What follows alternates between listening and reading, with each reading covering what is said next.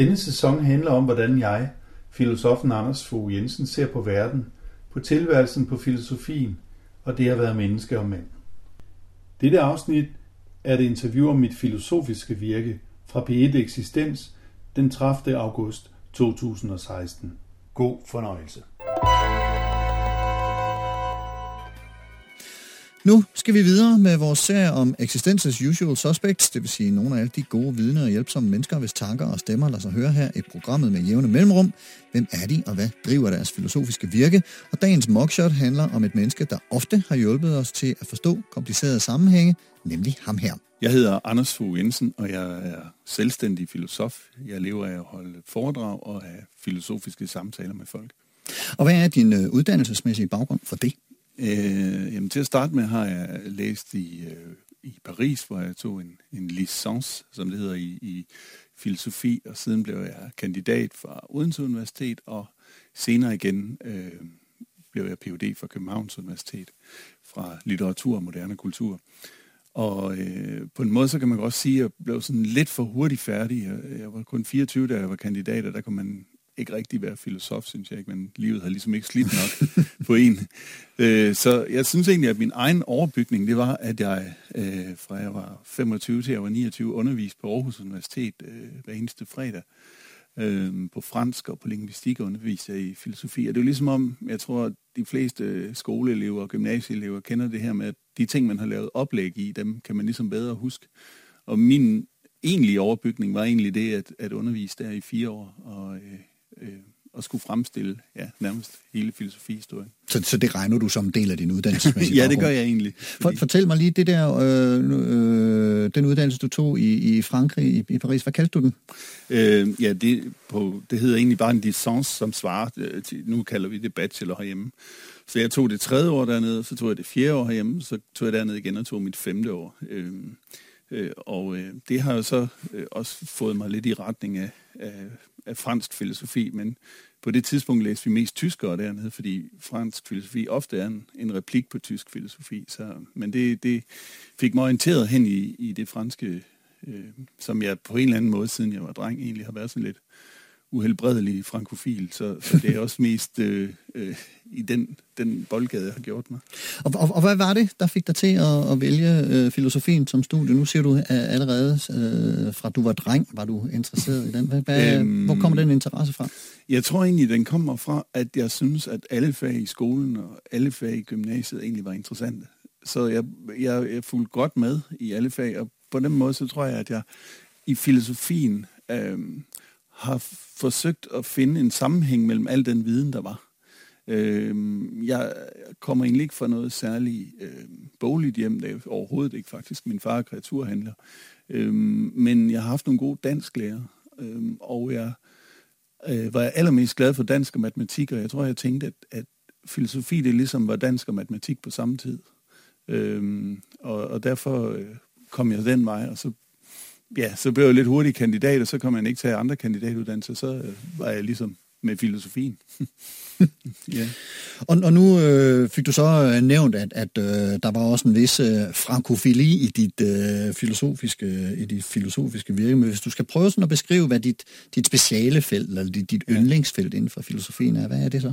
Ja, altså hvis man ser det sådan lidt akademisk på det, så kan jeg skrive speciale om øh, metaforer, senere blev til en bog, der hedder Metaforens magt.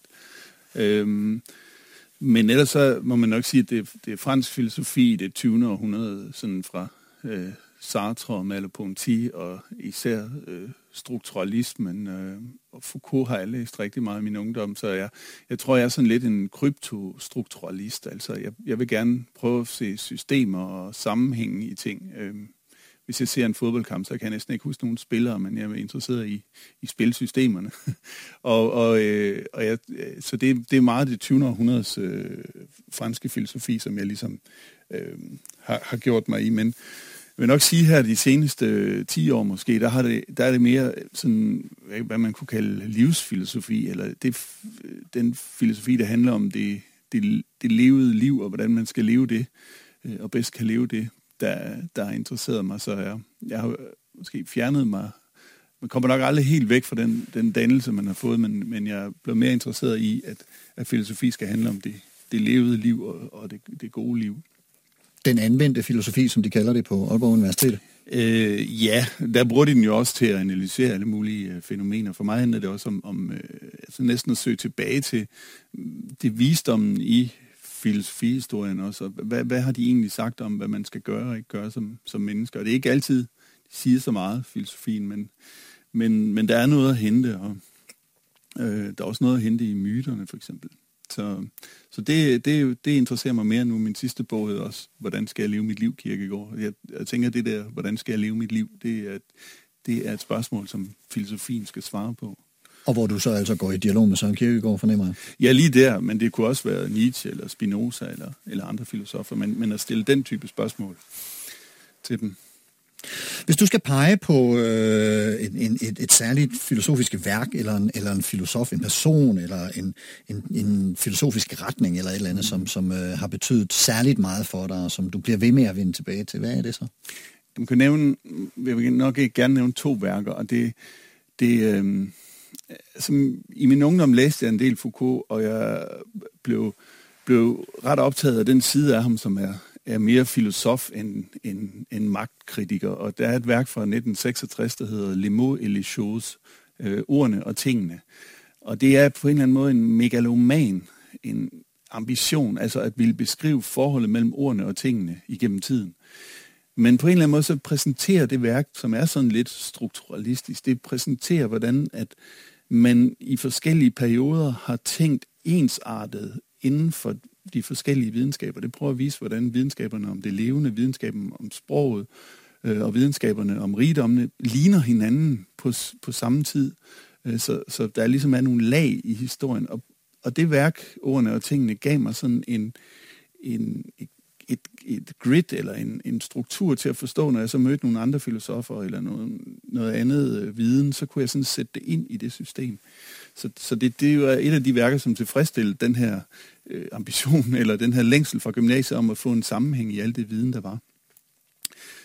Og de sidste par år, jeg sige, der, øh, der var et, et værk af en, en fransk øh, filosof, tidligere undervisningsminister, der hedder Luc Ferry, der hedder La sagesse des mythes, altså myternes visdom, som øh, også har betydet meget for mig, fordi han, han udlægger den græske mytologi, men som filosof, så man kan se, ligesom, hvad er det for nogle, hvad er det for en traditionens visdom, der, der bliver øh, op, oppebåret i myterne. Så den har, den har vagt en interesse i den retning.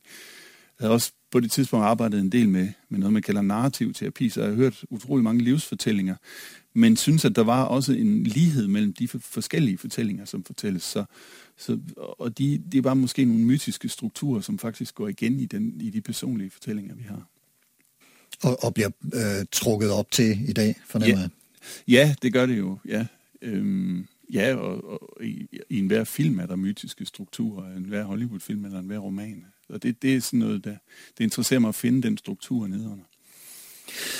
Hvis du skal, hvad skal man sige, diagnostisere filosofiens rolle i dag, nu fortæller du, at du er freelance-filosof, og du har samtalesalon og, og, og den slags ting. Altså ja. et, et, et meget, hvad skal man sige, klassisk filosofisk virke i virkeligheden.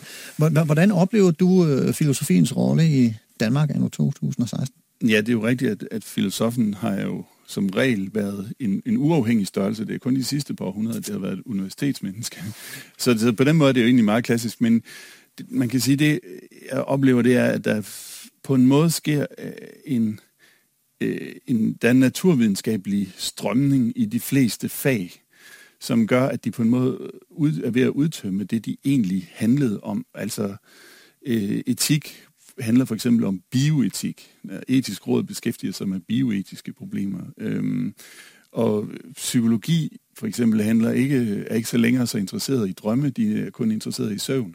Så på en måde er psykologien også ved at tømme sig selv for, for, for psykologi, hvis man kan sige det sådan. Og så, så bliver spørgsmålet, hvorhen skal det, der handler om menneskets indre verden, så øh, beskrives og tages hånd om. Og det tror jeg i højere grad bliver overladt til litteraturen og filosofien. Og her er også den store interesse, der er inden for både filosofi og litteratur for, for psykoanalyse. Så jeg tror, at der, der i hvert fald er ved at opstå et tomrum omkring den, den, den, det levede liv, som, som øh, filosofien og litteraturen kan tage sig af, og som de også med rette bedre kunne tage sig af, fordi at, så man ikke vender sig så meget mod øst- eller selvhjælpslitteraturen, for jeg tror også, at, at de beskrivelser, man kan se for, for eksempel jeres forfattere som Knavsgaard for eksempel, at øh, der, der, der er noget, der også handler om, om det levede liv, og hvordan er det at være mand. Øh, så det bliver også produceret litteratur nu. Og det her, det hænger måske også lidt sammen med, at jeg, jeg er sådan et menneske, der indimellem får mine egne kriser med filosofien, eller sådan tænker, at nu hjælper den mig ikke længere, eller, og så, så, må jeg, så må jeg søge. Så lige for tiden kigger jeg også lidt mere på øh, litteraturen, og jeg er også selv begyndt at, jeg, jeg har lige skrevet til teaterstykke, der hedder De danser alene, som skal have premiere til februar her i København.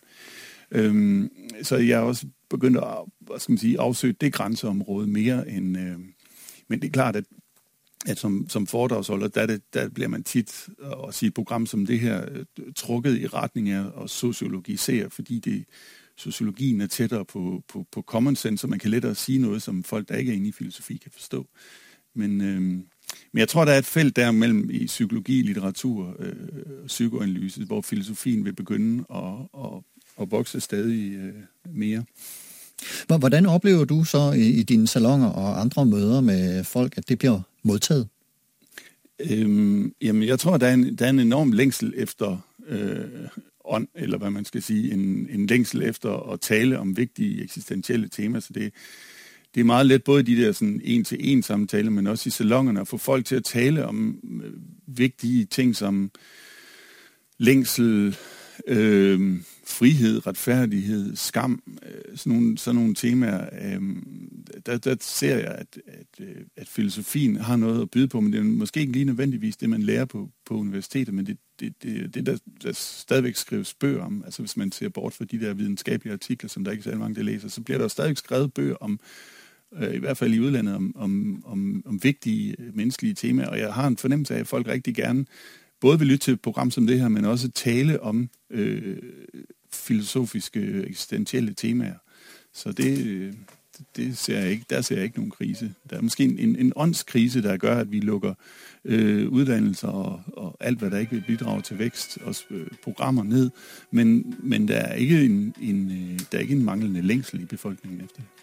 Nemlig. Tusind tak til filosof Anders Fogh Jensen for at fortælle om sin vej ind i filosofien, sine inspirationer og drivkraft.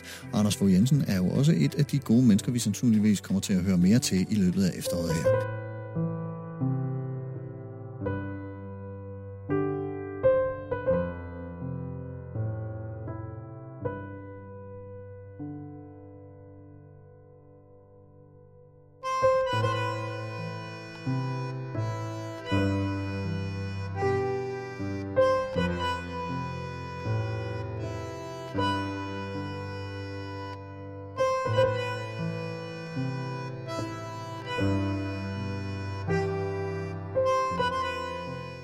Du har lyttet til Filosofens podcast. Se mere på min hjemmeside filosofen.dk og tag med mig på dannelsesrejse. Se dannelsesrejser.dk. Mit navn er Anders Fogh Jensen. Tak fordi du lyttede med.